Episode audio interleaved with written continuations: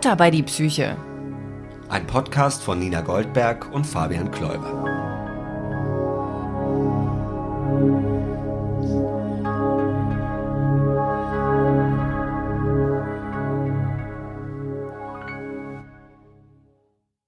Na, Fabian? Na, du kleiner Hans Dampf.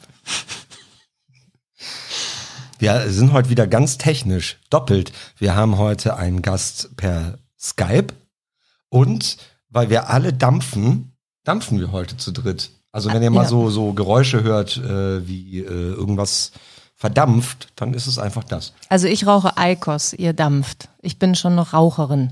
Ich bin auch Raucher, also ich will nur gerade immer erst rauchen, wenn es dunkel ist. Heute bin ich schon kläglich gescheitert und habe ganz viel normal geraucht, aber jetzt dampfen wir alle. Hast du dir schon einen Künstlernamen für heute überlegt? Weil meiner ist Jean-Claude Van Dampf.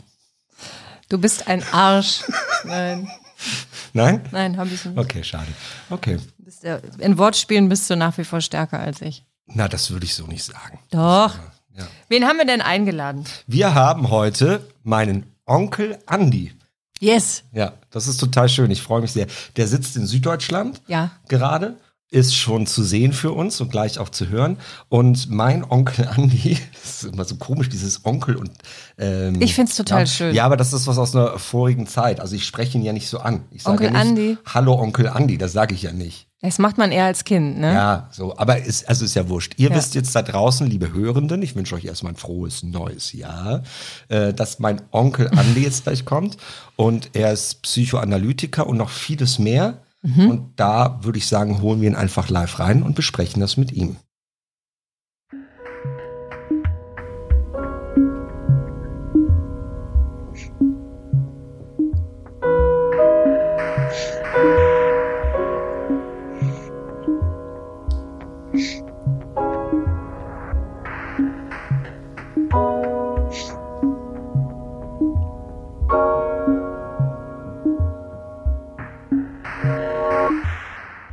Hallo Andi.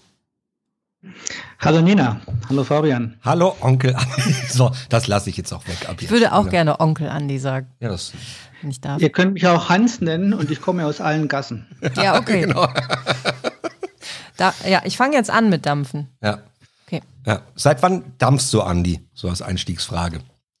Ich glaube so seit über zehn Jahren. Ja, Und früher habe ich viel geraucht und jetzt dampfe ich nur noch. genau. Und es geht dir damit besser. Viel besser. Und könnte es ganz ohne gehen oder ist es jetzt das Ritual auch, das man über Jahrzehnte aufgebaut hat? Statt dampfen gar nichts, meinst Ja. du? Könnte vielleicht auch gehen, ich weiß es nicht. Ich dampfe mit Nikotin, also die Sucht ist Mhm. schon noch etwas Ja. da. Mhm. Aber da ich keine Beschwerden habe und das Ritual auch mag, behalte ich es bei. Ja, das geht mir auch so. Ich muss ja sagen, ich glaube, warum ich immer gescheitert bin bisher mit Rauchen aufhören, ich rauche einfach auch total gern. Ja, aber das ist trotzdem ein Junkie-Satz. Ich weiß, aber die Leute, die ich kenne, die ganz aufgehört hatten oder haben, die fanden es irgendwann total eklig und hatten einfach keinen Bock mehr.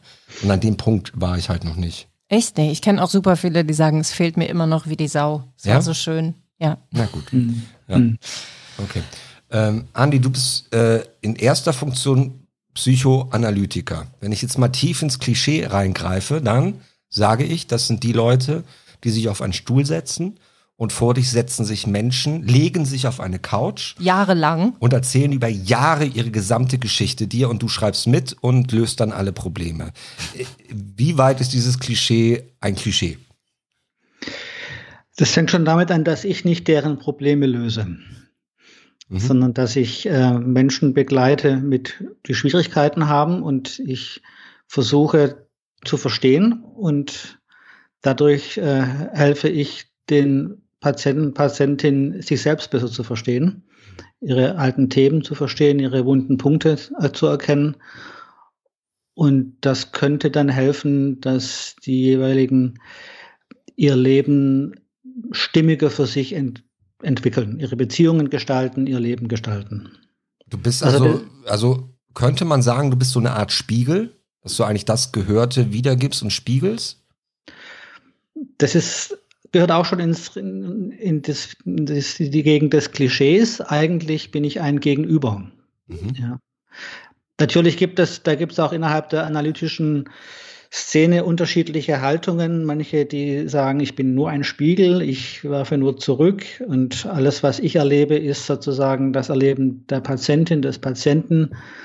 Das sehe ich anders. Ich bin ein Gegenüber, ein Beziehungspartner sozusagen äh, für diese therapeutische Beziehung und innerhalb dieser Beziehung kann Heilsames entstehen. Aber ich bin ein sowohl Mensch aus Fleisch und Blut, der gegenüber sitzt. Ich behandle meistens im Sitzen auch, mhm. ähm, nicht auf der Couch. Okay, also ähm, die Couch ist auch schon raus. Okay. Manche, manche sind auch Patienten, Patientinnen sind auch auf der Couch, aber die meisten sitzen eigentlich gegenüber. Und wo wir jetzt schon bei meiner Klischeebildung sind, äh, wie sieht die Intensität aus, wenn wir jetzt gesagt haben über Jahre? Also wie intensiv ist eine Psychoanalyse? Ähm, intensiv insofern, dass es eine intensive Beziehungserfahrung ist. Mhm. Ähm, von, den, ähm, von der Häufigkeit, von der Behandlungsfrequenz ist es bei mir in der Regel zweimal in der Woche bei einer analytischen Behandlung oder einmal in der Woche. Gruppenbehandlungen sind einmal in der Woche. Und von der Dauer hängt es davon ab. Das kann von einem halben Jahr bis zu drei, vier Jahren gehen. Ah, okay. Also da gibt es gar nicht diese goldene Regel. Ich bin jetzt wieder in meinem Klischeekopf, dass man sagt, Okay. Nee, es gibt bestimmte Stundenkontingente, die die Krankenkassen bezahlen. Die mhm. sind festgelegt. Und im Rahmen dieser Stundenkontingente ähm, kommt es eben darauf an, auch wie lange die Patientin der Patient braucht. Manche brauchen länger und manche nicht so lange und man muss das Kontingent auch nicht ausschöpfen notwendigerweise. Mhm. Also eine analytische Einzelbehandlung umfasst maximal 300 Sitzungen. Boah. Mhm. Und das kann man ja ausrechnen bei 40 Behandlungswochen im Jahr ungefähr mit Urlauben und so weiter, aus Feiertagen dazu, also abgezogen. Ähm, kann man dann gucken, wie viel das dann ist. Okay, krass. Bei einer Gruppenbehandlung sind es 150 Sitzungen. Mhm. Und das ist ja auch dein, dein großes ähm, Steckenpferd, klingt so doof. Ähm, du hast gesagt, du würdest wahnsinnig gerne über Gruppentherapie sprechen. Ich freue mich da total drüber, weil ich habe das ja in meinen Klinikaufenthalten auch erlebt. Und äh, meine erste Frage ist jetzt, ich gehe wieder in mein Klischee zurück. Was weiß ich von der Analyse? Die Gruppentherapie ist in der klassischen Analyse meines Wissens nach eigentlich nicht vorgesehen. Falsch? Ja, das stimmt. Also, wenn man, aber ist die Frage, was ist die klassische Analyse? Wenn du zurückgehst auf Freud oder Jung oder mhm. so, dann war das da nicht vorgesehen. Mhm. Aber die Gruppentherapie gibt es schon seit den, sage ich mal, was weiß ich, 60er Jahren. Okay. Mhm. Also auch in der Analyse schon, nicht nur grundsätzlich. Ja. Okay, ja. alles klar. Ja. Und ähm, das heißt, um es zu verstehen, die Teilnehmerinnen deiner Gruppe, das sind alles äh, Personen, die auch bei dir einzeln in der Analyse sind. Also man kommt nicht zu dir nur für die Gruppe, sondern das ist eine, also das gehört zusammen.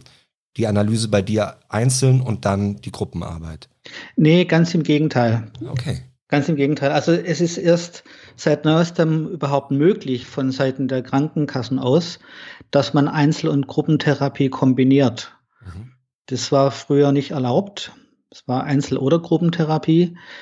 Und ich mache eigentlich nur Gruppentherapie bei jeweiligen Leuten. Mhm. Es gibt Einzelne, die mal in einer Einzelbehandlung waren und dann stellt sich raus, dass jetzt eigentlich eine Gruppentherapie sinnvoller wäre. Und dann wird umgewandelt in, in eine Gruppentherapie. Ähm, ich halte die Verbindung von Einzel- zu Gruppentherapie ein bisschen für schwierig, weil man kennt das so aus den Kliniken. Ähm, die meisten haben das, und das, wenn wir über das Klischee sprechen, die meisten denken, die Gruppentherapie sei weniger intensiv als die Einzeltherapie. Mhm, ja. Und das ist ein sehr großes Missverständnis. Also gerade in allen, äh, sage ich mal, in allen Problemlagen, die sich im zwischenmenschlichen Bereich darstellen, die was mit dem zwischenmenschlichen Bereich zu tun haben, ist eigentlich die Gruppentherapie die intensivere. Weil Aber Patienten man, denken ja. oft, ich brauche ganz besonders allein für mich und ich dann komme ich, sonst komme ich ja gar nicht dran und genau, das wäre auch mein Gefühl, mit den anderen ja. zu tun. Das wäre auch mein Gefühl, dass ich denke, dann bleiben mir ja immer nur zehn Minuten oder so. Ja, können wir vielleicht nachher noch drüber sprechen, ja. dass das nicht so ist. Ähm, Aber in den, ich kenne das ja auch, ich habe ja viele Jahre in, in den in Kliniken gearbeitet. Und dann sagen dann die Patientinnen und Patienten oft, ach, das, das bespreche ich nicht in der Gruppe, das bespreche ich im Einzelnen. Und dann mhm. werden wichtige, meistens die relevantesten Themen ausgespart, die man eigentlich in der Gruppe bearbeiten sollte. Die werden dann dort nicht mitgeteilt. Aber vielleicht ist einfach die Hemmung größer, es neun Leuten zu erzählen, anstatt einer Person. Also ich, ich halte mich schon für relativ offen und würde aber trotzdem, wenn ich mir das jetzt vorstelle, hätte ich, glaube ich, größere Schwierigkeiten, so einer großen Gruppe was zu erzählen als einer Einzelperson. Liegt es daran vielleicht? Das ist natürlich am Anfang so, klar. Das ist äh, natürlich muss man auch die Bereitschaft mitbringen, sich zu öffnen. Ähm, aber gerade ähm, Menschen mit jetzt oder Menschen mit sozialen Ängsten oder die, die, die nicht leicht vertrauen können, die denken, das geht gar nicht für mich, aber für, gerade für die Menschen ist mhm. eigentlich Gruppentherapie das Beste. Weil ähm, eine Gruppentherapie ist ja auch was, ähm, das geht dann nicht, gerade jetzt im ambulanten Bereich, nicht in 14 Tagen oder vier Wochen, sondern wie gesagt zwischen einem halben Jahr und vier Jahren, sage ich mal. Äh, und da entsteht ein großes Vertrauen innerhalb der Gruppe. Mhm. Es ist ein besonderer Schutzraum. Ne? Also die Patienten und Patientinnen kommen, äh, die, die sind einmal die Woche zusammen und sprechen da in einem Schutzraum ähm, mit absoluter Schweigepflicht, wo alle Schweigepflicht haben, über intime Themen, wichtige Themen. Ähm, und das wird nicht in den Freundeskreis übergehen, weil es ist klar, dass die Patienten und Patientinnen keine äh, Beziehungen außerhalb der Gruppe haben sollen. Mhm. Also wenn es würde es gar nicht gehen, wenn die sich schon kennen. Also wenn es jemand in eine Gruppe kommt und er sagt, ach hier, Frau Subier, ich kenne Sie doch ähm, von der Arbeit, dann würde die neue Person in eine andere Gruppe müssen. Mhm. Ich da wären wir jetzt bei dem Punkt, glaube ich, um auch alle mitzunehmen, sagte mal so ganz formal, äh, wie lange geht eine Sitzung, was ist die Gruppengröße, die übliche und was mich total interessiert, welche Regeln gibst du vor? Mhm. Also die Gruppengrößen sind so zwischen formal zwischen drei und neun von Seiten Krankenkassen ich finde zwischen sechs und acht eine gute Größe. Also acht finde ich, sieben, acht finde ich die ideale Größe. Das sind Männer und Frauen gemischt. Wie gesagt, sechs bis acht bis, bis neun maximal Leute. Ähm, man kommt einmal die Woche zusammen. Eine Sitzung dauert 100 Minuten, hm. also eine Stunde 40 Minuten. Das ist die doppelte Länge einer Einzelsitzung von 50 Minuten. Und ähm, Regeln sind natürlich die absolute Verschwiegenheit. Ich als Arzt habe sowieso Schweigepflicht, das ist klar. Aber auch die, die Gruppenangehörigen dürfen jetzt nicht außerhalb der Therapie über andere sprechen. Mhm. Wenn jemand jetzt über seinen eigenen, was habe ich erlebt, wie ging es mir da in der Gruppe, das ist okay, das kann man nicht verbieten, wenn jemand da, da draußen spricht.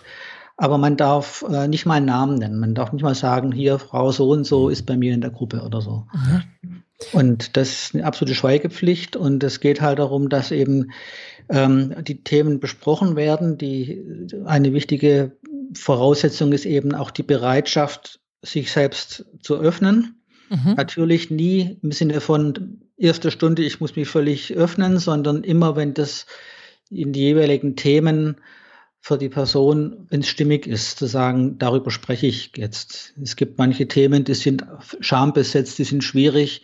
Das dauert dann viele Stunden, bis sie das dann auch mitteilen und erleben es dann häufig auch als sehr, sehr entlastend, es mitgeteilt zu haben. Viele Dinge werden das erste Mal im ganzen Leben überhaupt angesprochen. Mhm. Und da spielt es auch noch gerade eine große Rolle, dass es eben nicht nur der Therapeut ist, dem sie das offenbaren, sondern auch eine Gruppe von Leuten, denen sie sich vertraut fühlen von denen sie sich auch nicht bedroht fühlen oder Angst haben, das geht im Freundeskreis rum oder sonst was. Und ist es eine feste Gruppe, die zusammengestellt wird und dann auf ihre ein- bis anderthalbjährige Reise geht? Oder kann ich auch als die neue dazustoßen?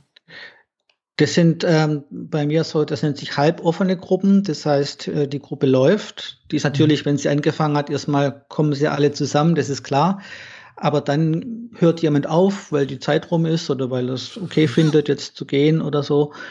Ähm, und ähm, dann kommt jemand Neues dazu und mhm. ist dann der, die Neue. Aufregend. Und wächst rein in die Gruppe. Okay, also du beginnst nicht mit einer Gruppe und schließt sie ab, sondern es ist ein ständiger. Genau. Ja. The Circle of Life, dann König der Löwen. So, Ja, quasi. es ist wie im richtigen Ja. Leben. Ne? Ja. Das ist auch der Mikrokosmos der Gruppe. Das ist ein wichtiger Wirkfaktor, dass es wie im richtigen Leben ist. Nur halt eine Dress Rehearsal, eine äh, Generalprobe fürs Leben. Und gibt es Themen, wo du mit deiner Expertise sagen würdest, die lassen sich besonders gut in der Gruppe behandeln oder wo du sagst, da habe ich jetzt so und so viele Jahre Erfahrung mitgemacht, diese speziellen Ängste oder diese Kontexte sind einfach, da würde ich immer die Gruppe empfehlen oder gibt es auch Themen im Gegensatz dazu, wo du sagst, da fangen wir mal alleine an oder ist das variabel? Ähm, also, wie gesagt, alle Themen, die sich im allerweitesten Sinne vorwiegend im zwischenmenschlichen Bereich darstellen. Das sind Beziehungskonflikte, das sind Ängste vor Menschen, das sind Autoritätenkonflikte, das sind ähm, solche Themen auf jeden Fall, sind besser in der Gruppe zu behandeln als im Einzel. Mhm. Ähm, es gibt manche Themen, da würde ich sagen, also Themen, die besonders schambesetzt sind. Mhm. Ja, die, Da würde ich erstmal eine Einzeltherapie vielleicht vorschalten, wenn ich das Gefühl habe, eigentlich wäre das wirksam in eine Gruppe. Aber da muss man erstmal eine Einzeltherapie vorschalten. Mhm. Was vielleicht noch zu sagen ist zum Verständnis, bevor jemand in die Gruppe kommt, gibt es immer circa vier, fünf Einzelgespräche mit mir, immer Ah, als okay. Vorbereitung Ja. wo wir uns kennenlernen. Es muss, beide müssen auch gucken, ob es überhaupt passt. Mhm. Äh, ich muss gucken, ob das, was ich anbiete, das ist, was die Patientin braucht. Ähm, und dann müssen wir beide gucken und dann geht's erst in die Gruppe. Und wenn äh, innerhalb, während der Gruppensitzungen etwas auftaucht, wo jetzt die Patientin, der Patient sagt, "Hm, das sollte ich ansprechen, ich traue mich aber noch nicht, äh, dann gibt's immer die Möglichkeit, auch Einzelgespräche zwischenzuschalten. Aber das sind die Ausnahmen und nicht die Regel, dass ich sage, alle vier Stunden eine Einzelstunde oder sowas. Ja. Habe ich das denn jetzt richtig verstanden, dass man auch, dass da auch diverse Problemfelder aufeinandertreffen? Also ist da jemand mit, du nanntest es Autoritätskonflikten und jemand mit einer Sozialphobie und jemand mit einer generalisierten Angststörung gemischt oder hast du quasi Themengruppen? Nee, ich habe keine Themengruppen. Okay. Ähm, das ist sehr gemischt und zwar aus dem Grund, ähm, dass man kann ja davon ausgehen, äh, dass wir alle haben ähnliche Lebenserfahrungen. Ja, also wir, jeder hat, es gibt Grundthemen, die uns alle beschäftigen. So einzigartig jeder Mensch ist, so viele Gemeinsamkeiten gibt es auch. So Also uneinzigartig ist er dann doch. Geboren, Ja. wir alle haben Eltern. Wenn, wenn Elternteile fehlen, dann ist das Fehlen des Elternteils der, die Leerstelle sozusagen. Wir, werden, wir, wir müssen uns ablösen. Wir haben mit, mit bestimmten Bewe Entwicklungsaufgaben zu tun. Krankheit, Tod, Liebe, Sexualität, Beziehungen, Versagensängsten oder Versagensgeschichten. Also wir haben alle ähnliche Erfahrungen, die sich aber, sag ich mal, auf der Oberfläche unterschiedlich darstellen. Und Mhm. man denkt immer, ich habe doch das und das und der hat doch das und das und es hat doch mit mir gar nichts zu tun. Wenn man aber sozusagen unter die Oberfläche guckt, dann sind das oft ganz ähnliche Erfahrungen. Mhm. Und deshalb können wir alle zusammen. Und da können alle rein. mischen, Und zum, ja. Vor allem eben behandle ich ja auch nicht Diagnosen, sondern Menschen mit Schwierigkeiten. Mhm. Ja. Es gibt so ein bisschen so eine Tendenz leider heutzutage in der Therapie, ähm, dass man so manualisiert ähm, ja, Diagnosen behandelt. Ja, also die Behandlung einer Sozialphobie heißt Ja. es dann. Und dann denkt man, dass alle, die Sozialphobie auf der Oberfläche stehen haben, äh, das gleiche Problem haben, aber das ist nicht der Fall. Ja. Und deswegen gilt es immer, den Einzelnen wirklich in seiner Einzigartigkeit kennenzulernen und die Person sich ke kennenlernen zu lassen und dann, äh, dann damit umzugehen. Mhm.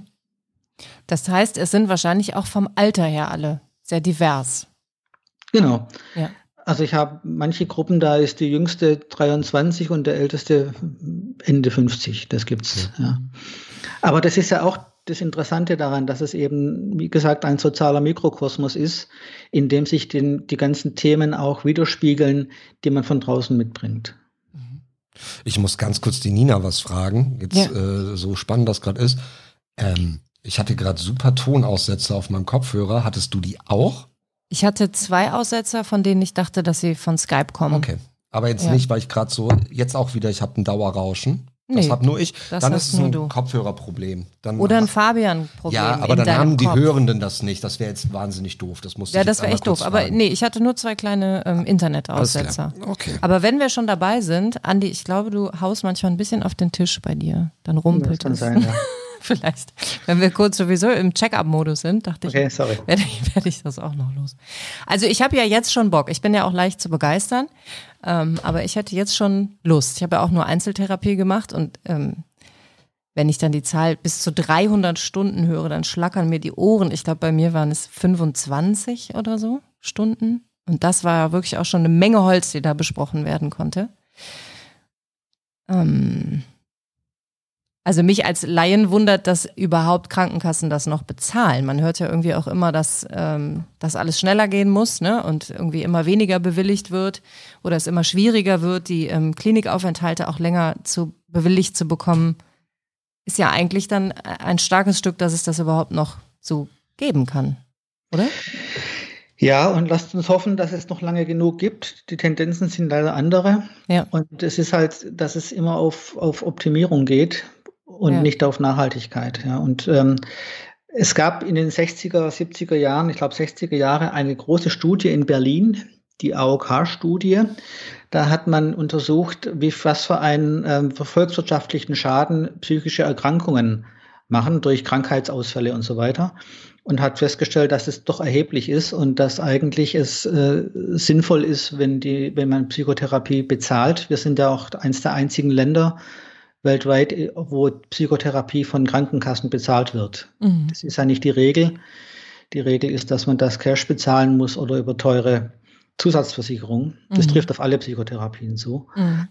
Ähm, ich glaube, der Punkt ist der, dass über etwas sprechen ist die eine Sache, aber dann ist es im Kopf. Ne? Also wenn ich jetzt bestimmte Themen von mir erkenne im Rahmen dieser therapeutischen Gespräche und vielleicht sogar Hintergründe mir herleiten kann oder ja, ähm, dann heißt es ja noch nicht, dass das damit gelöst ist. Mhm. Das ist ein bisschen wie wenn du am Verhungern bist und du liest die Speisekarte, äh, dann verhungerst du immer noch. Das heißt, du musst essen.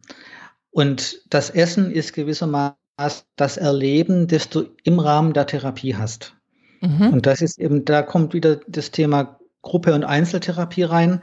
Auch in der Einzeltherapie ist es so, dass, also in der psychodynamischen Einzeltherapie, dass man nicht nur über etwas spricht, sondern dass das, was in der therapeutischen Beziehung passiert, dass das wirksam ist. Mhm.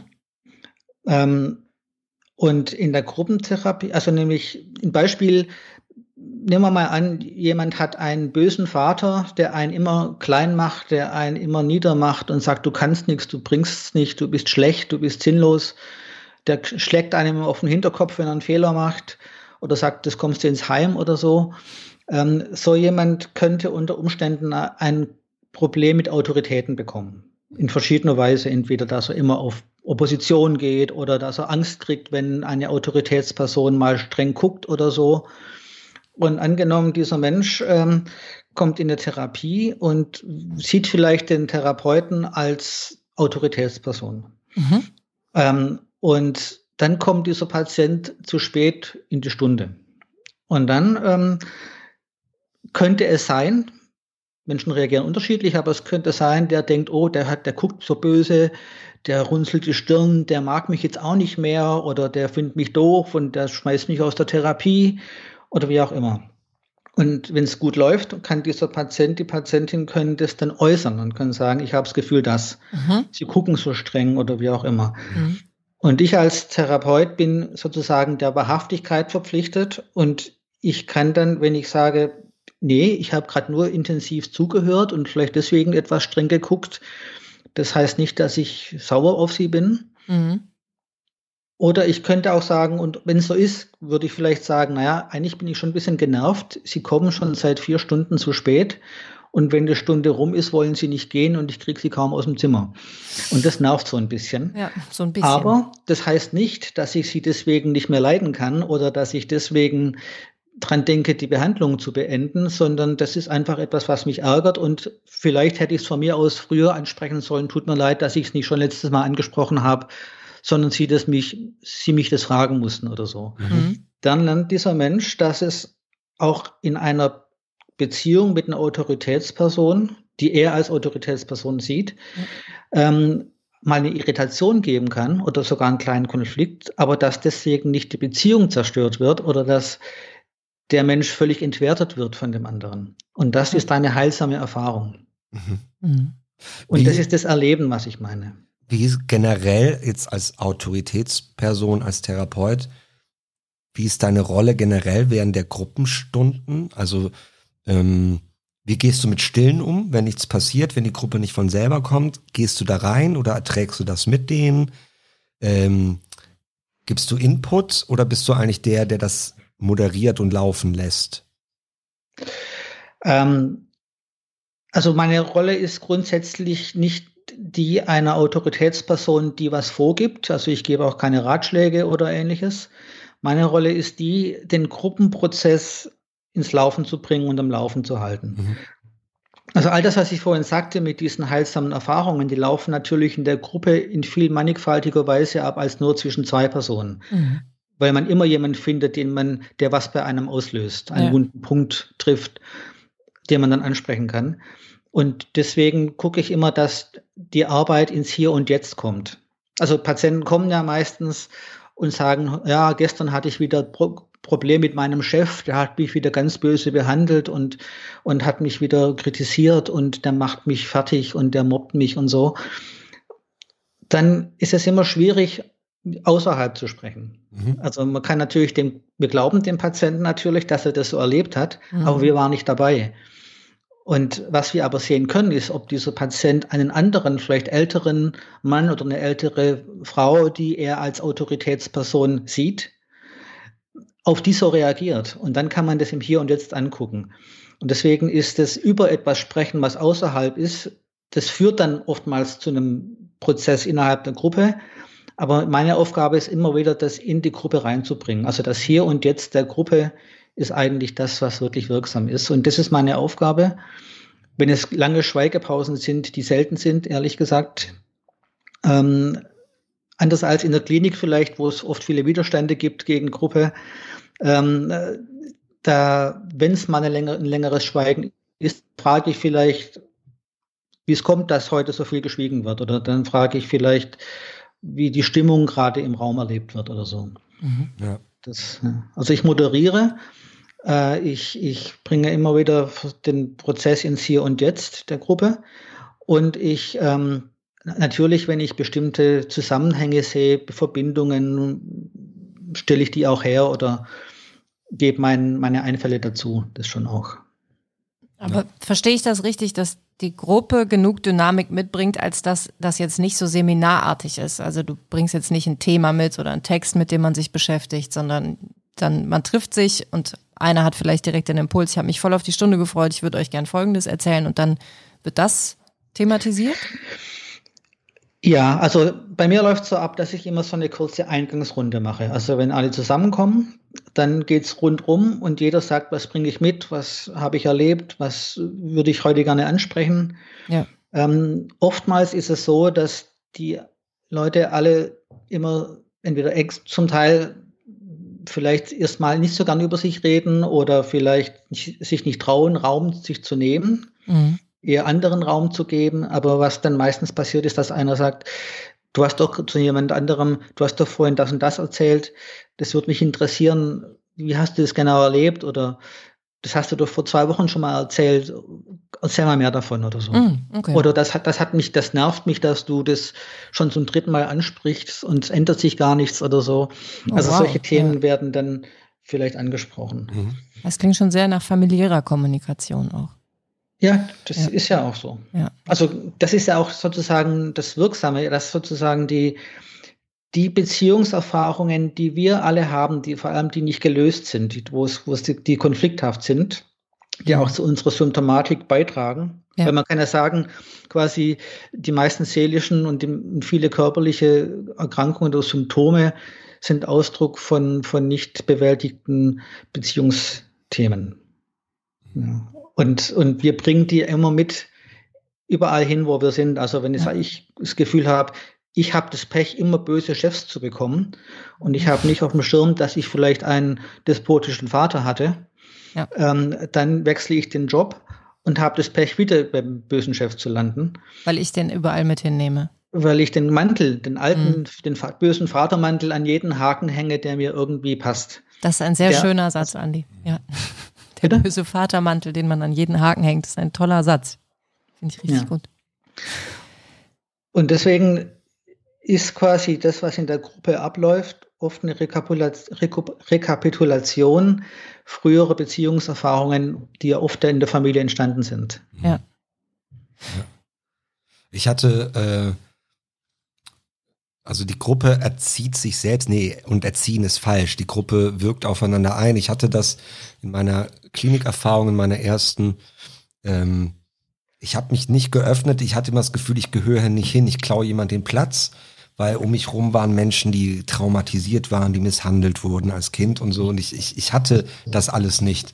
Und ich habe einfach mich nicht beteiligt, jedenfalls nicht mit meinen Geschichten, weil ich immer dachte, ich habe kein Recht hier zu sein. Das weiß ich jetzt. Ich habe natürlich sehr wohl nachgefragt und ich habe so getröstet und ich habe Fragen gestellt und dachte, damit beteilige ich mich ja. Also ich hätte immer gedacht, ich bin super in der Gruppe drin. Und dann hat irgendwann wirklich so eine Dame um die 50 aus dem Westerwald, der ich im normalen Leben nie begegnet wäre, irgendwann mal sehr abrupt gesagt, es nervt sie, dass ich eigentlich wie der Therapeut mitagiere und eigentlich nie was von mir raushaue. Und ich bin damals so erschrocken und ich glaube, ich war 24 Stunden sauer auf sie, weil ich mich mhm. super ungerecht behandelt gefühlt habe. Und mhm. dann ist es so durchgesickert, dass ich meinte, ja, doch, da ist was dran. Ja, du hältst dich halt draußen, du hältst genau. dich fein raus. Ja, ja. ja. So. Und das ist, kommt ganz anders, als wenn das die Therapeutin gesagt hätte, wahrscheinlich. Ja, also wenn, wenn solche Feedbacks kommen, solche Rückmeldungen von einem Gruppenteilnehmer zu anderen Teilnehmerinnen, dann sind die oft viel wirksamer, als wenn ich als Therapeut das gleiche Feedback gebe. Mhm. Aber es gibt bei dir auch Punkte, wo du dann das Feedback gibst, weil du denkst, es kommt nicht aus der Gruppe, jetzt muss ich mal äh, eingreifen? Das tue ich schon auch, ja. Okay. Mhm. Was du vorher noch fragtest, mit was meine Aufgabe ist, also natürlich, äh, meine Aufgabe ist auch, die, die Gruppennorm zu fördern. Ja, also eine Gruppe sich entstehen zu lassen, die wirklich auch im Hier und Jetzt interpersonell auf dieser Ebene arbeitet. Weil viele mhm. kommen ja in Gruppen, ähm, auch wenn ich noch so eine ausführliche Aufklärung vorher mache, worum es geht, aber immer die Tendenz, nett, nett zu sein, doch vielleicht kritische Feedbacks zurückzuhalten, weil man ja nicht verletzen möchte und sich seinen Teil zu denken. Das geschieht da im Außen ständig, aber in der Gruppe sollte das gerade nicht passieren. Oder dass man Ratschläge sich gibt oder sowas. Und Ratschläge bringen eigentlich gar nichts innerhalb der Gruppe. Oder dass man dann über irgendwie, wenn es einer über den bösen Chef redet, dass dann alle anfangen, über die wirtschaftliche neu, äh, die wirtschaftlichen Entwicklungen und die Situation in Firmen zu sprechen und auch politisch, politisch zu sprechen oder so, dann ist meine Aufgabe schon, das immer wieder einzufangen. So zu fördern, ja. dass es wirklich in den Prozess kommt. Und das ist, die, das ist meine Gruppennorm, dass ah. die Gruppe eben einen Arbeitsstil entwickelt, der wirklich auch produktiv ist. Mhm. Das, das klingt aber auch sau anstrengend, weil du musst ja komplett folgen immer die ganze Zeit.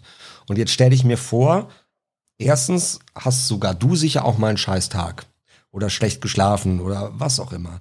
Oder du hast nur Themen und Formulierungen, die du alle schon mal gehört hast. Hast du so einen Mechanismus, hast du irgendwie mit all deiner Erfahrung einen Werkzeugkasten, dass du am Ball bleiben kannst? Mm, also ich muss das, ich finde es einfach das total spannenden Job. Und ich finde, das, was da passiert in, der, in den Gruppen, ist meistens wirklich wie so ein kleines Kunstwerk, was da entsteht. Die machen mhm. alle gemeinsam eine Skulptur, die am Ende der Stunde dasteht. Und ich bin Teil dieser, dieses Prozesses und das ist total toll. Ähm, und ähm, klar gibt es mal Stunden, wo man sagt, naja, da ist jetzt nicht so viel passiert oder da haben meine Versuche, das ins Hier und Jetzt zu bringen, irgendwie nicht viel gebracht oder so. Das gibt's schon auch, aber oft läuft es auch, je, also je länger eine Gruppe läuft und je besser die Gruppennorm sich entwickelt hat, ähm, der Gruppenprozess, umso weniger muss ich aktiv ackern, sondern mhm. dass ich, ich bin so, ich reite mit auf dieser Welle und gebe meinen meinen Beitrag, aber die Gruppe arbeitet für sich und das ist total toll. Mhm. Also gehst du immer noch richtig gerne zur Arbeit? Ja, also ich finde, deswegen mache ich so viele Gruppen, weil ich das viel ähm, kreativer finde als Einzeltherapie. Wobei ich Einzeltherapie auch toll finde und so, mhm. aber das Gruppen haben nochmal eine ganz andere, einen ganz anderen Charakter. Ich hätte jetzt noch eine kleine Boulevardfrage. Eskaliert es auch schon mal? Das, also so richtig wie in einem Kammerspiel mit Rumschreierei? Oder also, weil ich stelle mir vor, wenn da so viele Menschen aufeinandertreffen und angehalten sind, ihre Triggerpunkte zu finden und dann auch zu äußern, stelle ich mir vor, dass das auch manchmal einfach in die Luft geht, das ganze Ding. Also richtig in die Luft geht's im ambulanten Bereich. Also bei mir ist es noch nie richtig in die Luft gegangen. Es ist, wird schon mal auch so, dass man sich irgendwie nicht mal anschreit, aber dass man etwas lauter wird oder sowas oder dass man, dass so ein Dialog zustande kommt, wie man es von Beziehungsdialogen kennt. Mhm. Nein, du hast das gesagt und du, nein, ich habe ich nicht gesagt, ich habe das so gesagt. Nein, hast du nicht, du hast das gesagt und so. Ja. Und dann ähm, hilft die Gruppe, das auch zu sagen, einen Realitätsbezug herzustellen und zu sagen, okay. ich habe das so ja. und so gehört. Das ist oft so eine Angst und ich glaube, viele Gruppen, viele Therapeuten und Therapeutinnen auch in Kliniken, die gezwungen sind, Gruppen zu machen. Ne? Wenn man Assistentin ist in der Klinik, dann heißt so, sie haben drei Einzelpatienten und haben dann noch die Gruppe, die, die Dienstagsgruppe. Mhm. Und die meisten haben Angst davor, gerade in diese Prozesse, diese Prozesse zu fördern, weil sie denken, dann wird's immer heftig. Und das ah, ist, okay. das ist gar nicht unbedingt der Fall, sondern viel häufiger kommt das Gegenteil zustande, dass da ein unheimlich haltgebender, empathischer, wohlwollender Raum ist, wo für mich manchmal die kritischen Rückmeldungen so vorsichtig geäußert werden oder gar nicht, dass ich das eher noch fördern will und zu sagen, bitte versuchen Sie mal ein ganz ehrliches Feedback zu geben. Mhm. Natürlich immer mit einem in einem konstruktiven Modus, klar. Ja. Ähm, aber die Angst, dass es dann immer knallt und dass es konflikthaft auseinanderspringt und Türen schlagend und Stühle werfend endet. Ja, genau, das war mein Bild. Das ja. passiert also in passiert diesen nicht. Gruppen, die ich habe, nicht. Wobei natürlich ich auch mir die Leute aussuche, die mhm. in der Lage sind, selbstreflexiv und selbstoffenbarend zu arbeiten. Ja, also wenn es jemand, wenn ich jetzt, sage ich mal, Leute, Leute hätte mit einer schweren Impulskontrollproblematik, die bekanntermaßen Einrichtungen zertrümmern oder so, weil sie kein kritisches Feedback ertragen können, so jemand würde ich nicht in die Gruppe nehmen. Du bist ja dein eigener Türsteher im Grunde. Ja, man muss ja, ja muss ja aussuchen, wer passt in welche Gruppe. Mhm. Das ist klar. Und jemand, der halt äh, so eine schwierige Impulskontrolle hat, der kann vielleicht auch gar nicht in so einer Art von Gruppe arbeiten. Mhm. Also Nina, du wärst raus. Ich bin echt nicht. Wie oft ich schon erlebt habe, wie du mit der Teetasse mein Bildschirm nee. eingeschmissen nee, hast. Nee, das ja. ist, ist ja wirklich ein Thema von ja. mir. Ne? Wut, würdevoll wütend sein. Das, ich werde ja dann immer eher traurig und heulig. Ja. Mhm. Aber das ist wahrscheinlich auch ein recht bekanntes äh, Problemfeld. Ja. Geht ja vielen so, dass sie entweder wütend werden, damit sie nicht traurig sind, oder traurig werden, damit sie nicht bedrohlich wütend werden.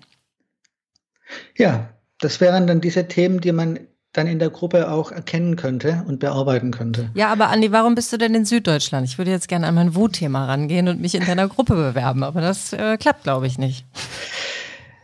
Tja, wenn du einmal die Woche hierher fahren könntest. Ja, aber das wäre jetzt auch für mich eine Frage, dieser hypothetische Fall, der ja nicht eintreten wird. Du hast mit Nina, du, also wir hatten ein Vorgespräch, ihr Skypt heute zum zweiten Mal. Könnte ja. Nina noch rein oder ist das jetzt schon zu privat, zu nah dran? Also wäre das schon eine Vermischung für dich, wo du sagst, nee, die Goldberg, die kenne ich jetzt schon von Skype, die ist raus? Nee, in deinem Fall, Nina, würde ich sagen, wir haben keinen privaten Kontakt. Mhm. Ähm, das Einzige wäre, dass ähm, das wäre dann für dich relevant, ähm, dass du sagen würdest, naja, wenn du jetzt, wenn ich jetzt über den Fabian schimpfe, mhm. äh, ich bin der Onkel von Fabian, ähm, was, wie wäre das dann? Mhm. Ich hätte zwar natürlich meine, also du könntest die Fantasie haben, dann sage ich zu Fabian heimlich, und was die Nina da über dich erzählt hat, mhm. was ich nie tun würde, weil ich Schweigepflicht habe, aber deine Fantasie ist ja trotzdem da. Mhm. Oder Fabian könnte denken, was redet die da über mich? ähm, was erzählt die meinem Onkel? Also das ist mein Onkel. Ein, also weniger, dass ja. wir uns schon mal gesprochen haben, aber dass Alles deine klar. Verbindung zu ja. Fabian, das wäre ein, ein Ausschlusspunkt. Also wenn Nina und ich jetzt wirklich ein Paar wären, nicht nur ein Arbeitspaar, dann wäre es schon echt schön. Ja, dann wird's, nee, dann würde ich auch, glaube ich, nicht mehr wollen aus diesem Grund. So habe nee, ich ja nicht viel an dir zu kamellen. Ja.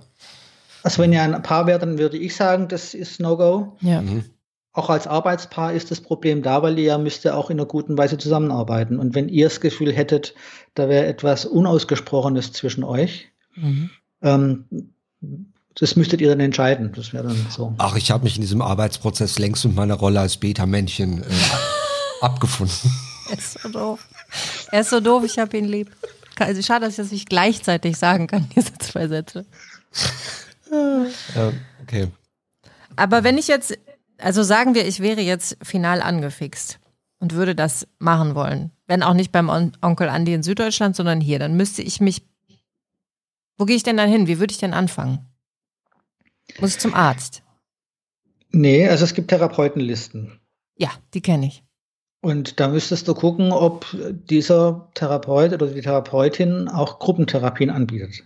Mhm. Und dann müsste, müsstest du da anrufen und sagen, ich äh, bin auf der Suche nach einem Gruppentherapieplatz. Mhm. Haben Sie noch einen frei? Und mhm. Dann und ich müsste auch ein konkretes Thema haben. Ne? Also wäre denn jetzt dieses, ich merke in meinem Leben, ich werde jetzt bald 40 und Wut ist wirklich ein Thema, dass ich das nicht rauslassen kann, ich dann immer traurig werde. Ähm, würde das als Thema ausreichen?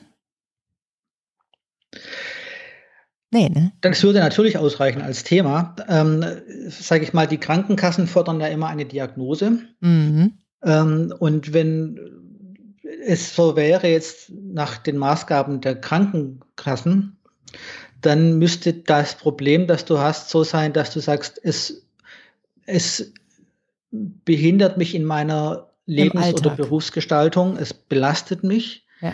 Ähm, und dann, dann würde das gehen, ja. Mhm. Wenn, wenn du jetzt sagen würdest, ach, ich habe da ein Problemchen, das würde ich gerne mal angucken lassen, um mich selbst besser kennenzulernen, das würde dann von Seiten der Krankenkassen wahrscheinlich nicht ausreichen. Ja, sehr verständlich. Also, ja. Aber das ist ja immer das Problem bei, bei seelischen Themen. Ähm, wenn ich mir den Arm breche, dann ist der Arm ab oder nicht. Und wenn er ab ist, dann ist es krank. Und wenn er nicht ab ist, dann ist es vielleicht eine Verstauchung, dann ist es auch nicht richtig krank. Also, aber da ist es klarer definiert. Bei mhm. seelischen Themen ist es nicht so klar definiert, weil es ja immer darum geht, ähm, ist es etwas, wo ich finde, dass ich, dass es mich in meinem Leben, in meiner Lebensbeziehungsgestaltung einschränkt, mhm. in einer Weise, dass es mich belastet. Und dann wäre das ein Punkt, wo man sagt, okay, da ist therapeutische Hilfe sinnvoll und notwendig. Mhm. Weil das ja, sage ich mal, unter Umständen dann noch weitergehen könnte. Aus etwas, was einen halt ein bisschen oder was einen belastet, könnte was entstehen, was einen wirklich auch einschränkt, dass man dann doch Beziehungen nicht so, dass Beziehungen scheitern, dass also beruflich oder freundschaftlich oder, oder Beziehungsthemen und so. Also dann sind das alles Themen, die man dann auch therapeutisch bearbeiten kann. Mhm. Aber zur Noch Prophylaxe, zur Prophylaxe kriege ich natürlich meine Krankenkasse nicht überredet. Es ist nicht schlimm genug. Das ist die Frage. Ja. Aber jetzt, da wird man jetzt fragen, vielleicht ist das auch teilweise das Thema, dass es nicht, schlimm genug sein darf. Ah ja, guck mal, oh Gott, das wird eine ganz intime Folge. Mhm. nee, nee. Nee, nee, nee, nee, nee, nee, nee, du hast völlig ich, recht. Ist, ich habe das ja auch freiwillig reingegeben, das private Element. Entschuldigung. Nee, nein, das war super. Hm. Ich meine, das ist eben, darum geht es ja auch in den Vorgesprächen, dass man auch wirklich guckt, ähm, was, was steckt denn hinter der Oberfläche? Ja. Und es gibt ja Menschen, die, ich, ich hatte eine Patientin vor vielen Jahren, deren Sohn war bei einem Autounfall gestorben und die Patientin hat, hat 14 Tage gefehlt und dann hat die wieder gearbeitet und mhm. hat dann irgendwie über ein Jahr gearbeitet, um dann depressiv in eine Krise zu geraten, weil sie diesen Schmerz, diesen, diesen normalen notwendigen Schmerz und die Trauer nicht zugelassen hat, weil sie das abspalten musste. Mhm. Und alles, was wir nicht zulassen, was wichtige Themen sind, die wirken, die wirken im Hintergrund. Die und, rächen sich. Und machen körperliche oder seelische Störungen. Ja. ja. Und ähm, Wie bist du zu deinem Job gekommen? Hattest du auch so ein Initialerlebnis oder hast du Psychologie studiert direkt? Oder wie, ja, ich muss diese Frage gar nicht eingrenzen. Wie bist du zu diesem Beruf gekommen? Ähm, ich habe Zivildienst gemacht in der Kinderklinik, in der Kinderchirurgie und bin dann, ich wollte ja früher mal Schauspieler werden. Ähm, das hat der Fabian dann eine Generation später erlebt. Hat er dann für mich Intergen. Intergenerationale Themen, ja. Genau. Und habe dann aber über diese Arbeit in der, in der Pflege, in der kinderchirurgischen Klinik, habe ich dann irgendwie Zugang zum Thema Medizin bekommen, hatte auch noch in der, in, in der Familie, meine Ex-Frau hatte noch, kommt aus einer Arztfamilie und so, da Zugänge. Und ähm, dann habe ich mich entschieden, das zu studieren, wollte eigentlich Kinderarzt werden und habe dann, ähm, ja, habe dann Medizin eben studiert und habe dann in einem Praktikum in England in der Kinderheilkunde gemerkt, dass mich die kinderpsychiatrischen Themen sehr viel mehr interessieren als die rein medizinischen, die Laborwerte und so. Mhm. Und dann habe ich mich entschieden, Richtung Kinderpsychiatrie zu gehen und habe dann meinen ersten Job nach Abschluss des Studiums in der Kinder- und Jugendpsychiatrie in Berlin gemacht. Und um Kinder- und Jugendpsychiater zu werden, muss man in der Erwachsenenpsychiatrie ein Jahr gearbeitet haben. Und dann bin ich bei den Erwachsenen gelandet und geblieben, weil ich merke, dass das Gespräch als Wirkfaktor mir näher ist als das Spiel. Mit Kindern, Kleinkindern spielt man ja viel und das Sprechen war mir dann doch irgendwie interessanter. Ja. Und dann habe ich die Psychiatrie, den Facharzt, die Facharztweiterbildung gemacht. Da, da ist ja auch schon, sind verschiedene therapeutische Themen auch mit drin. Und dann habe ich noch den Facharzt für Psychosomatik danach gemacht und währenddessen die analytische Ausbildung an einem Institut. Also so, das war der Werdegang von. Sehr stringent. Eine ja, Erkenntnis über, führte über zur viele nächsten. Jahre mit ja. so, genau so. Aber wenn du es dann so erzählst, klingt es wirklich wie ein glasklarer Weg. Ja, aber eben nicht, äh, aber nicht äh, von vornherein so geplottet, sondern, nee. sondern wirklich dann immer so mit Entscheidungen, die dann von einem zu anderen führen. Ja, so erkenntnisgesteuert. Jetzt mhm. habe ich wieder was über mich rausgefunden, da muss ich jetzt doch anders abbiegen. Mhm. Ich habe noch eine Frage zu was ja, ganz anderem weiß ich gar nicht. Also, äh, Andi, wir haben im Vorfeld drüber ge gesprochen, ob ich das ansprechen darf. Und zwar, ähm, du schreibst. Du schreibst auch, um dich zu entspannen. Und ich habe ja auch schon ein paar Kurzgeschichten-Sachen lesen dürfen. Aber du hast auch schon zwei Bücher geschrieben, die aber auch mit deiner Arbeit zu tun haben. Es würde mich jetzt gerne interessieren, wie das aussieht. Vielleicht kannst du die beiden Bücher ein bisschen bewerben, aber vor allem, wenn du was schreibst, was auch mit deinem Beruf zu tun hat, ist es derselbe Entspannungsmodus, den du hast, wenn du eine Kurzgeschichte im Schrebergarten schreibst, oder ist es eher Arbeit? Mm, es ist, glaube ich, weder Entspannung noch Arbeit. Es ist eigentlich über die Ebene der Selbsterfahrung mhm. entstanden. Also ähm, man guckt sich ja auch, also meine Aufgabe ist ja immer auch, mich selbst weiter zu entwickeln und zu erfahren und meine eigenen Themen zu kennen. Die brauche ich ja, um als Therapeut nichts zu vermischen. Ja, also dass ich eben, ich muss meine eigenen Wundenpunkte auch kennen und jeder, der ja die Ausbildung zum Therapeuten macht, in einer, in einer integren Ausbildung muss auch für die Zeit der Ausbildung selbst in Therapie sein. Also bei einem Lehranalytiker musste ich jahrelang auf die Couch.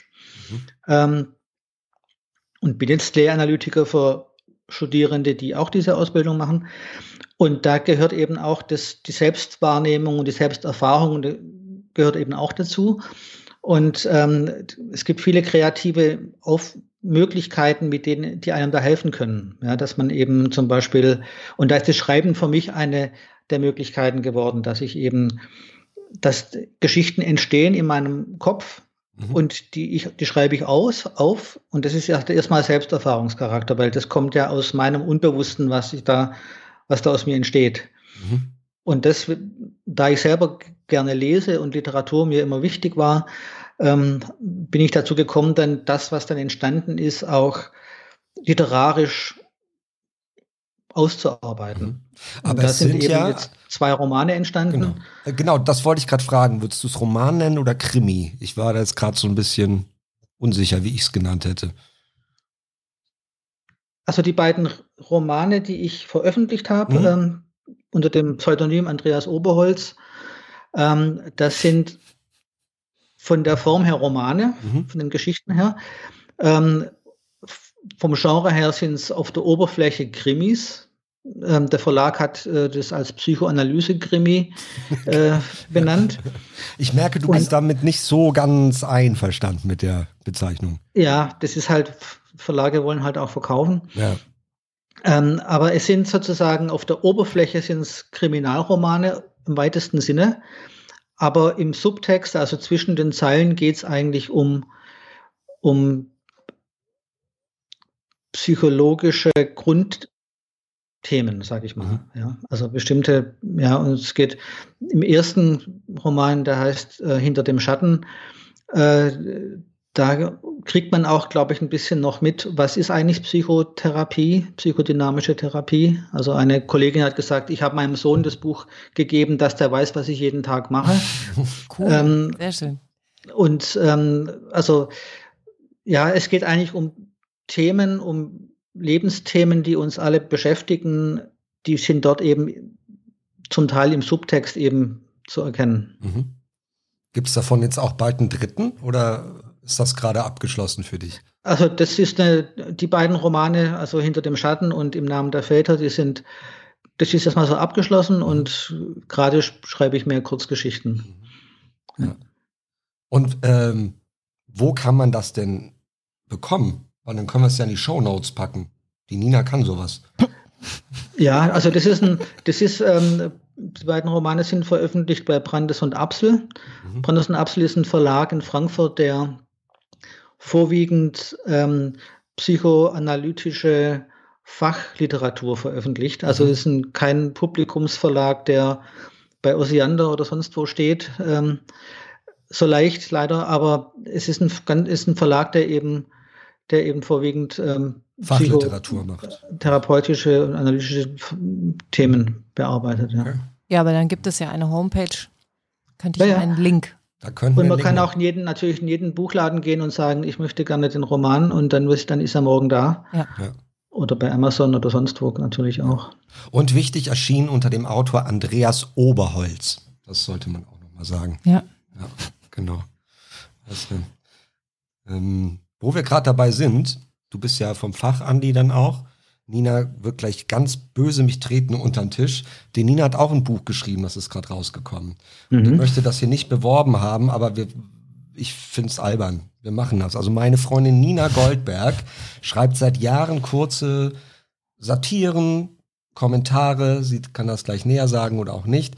Und das ist in einem wunderbaren Buch, das ich schon lesen durfte, jetzt erschienen und es lohnt sich sehr. Und es ist beim Remmel Verlag. Nein, Bernstein Verlag. Siehst du, ich wollte dich nur ins Gespräch mit reinholen. Ich wusste ja, es ja. Ja, ja, ja, ja. Ähm, beim Bernstein Verlag. Nina Goldberg und das Buch heißt? Kurz über lang. Kurz über lang, Nina Goldberg. So. Ja. Das ist ja spannend zu hören und das werde ich mir sofort besorgen. Sehr gut. Einkäufer mehr. Ja. Ich liebe ja seit Jahren liebe ich eine Frau und das ist Christine Westermann, die immer so toll über Bücher spricht und ich wollte ja. immer so eine Sendung haben. Deswegen ist die Folge für mich heute total toll. Ich kann es so tun, als wäre es nicht ein Psycho-Podcast, sondern meine eigene Büchersendung. Endlich mal fünf Minuten über Bücher Meine sprechen. Literatursendung. Ja, mit Jean-Claude Van Dampf. Ja. Oh so. Gott. Ja. Ihr Lieben, sollen wir hier einen Cut machen, einen Strich machen und den Onkel Andi auch gegebenenfalls wieder einladen. Ja, und einen guten Mann sein lassen auch. Und einen guten Mann sein lassen. Ja. Genau, ja. Andi, hast du noch ein Anliegen an die Welt oder irgendetwas Großes, wo, wo du jetzt sagst, das ist jetzt viel zu kurz gekommen?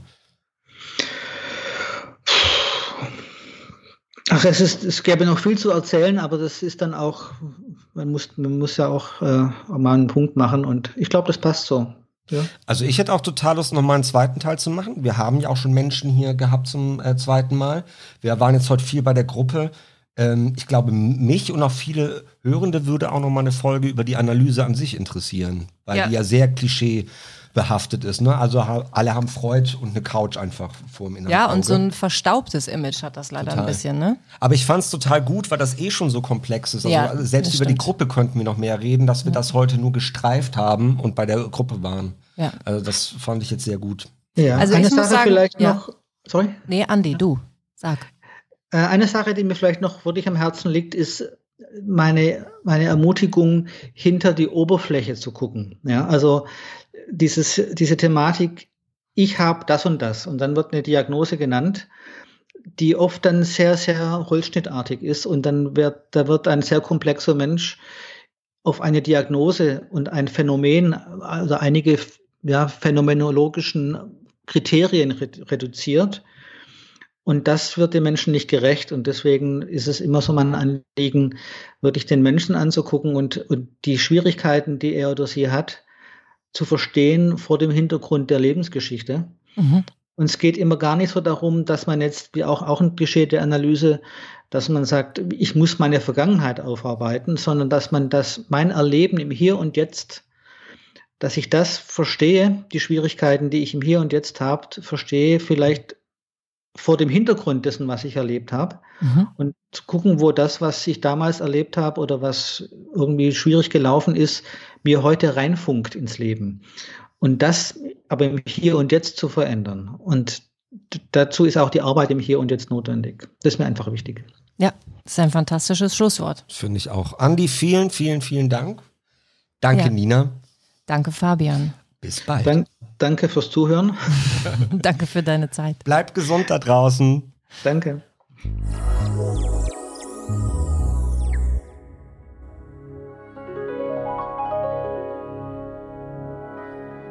Butter bei die Psyche.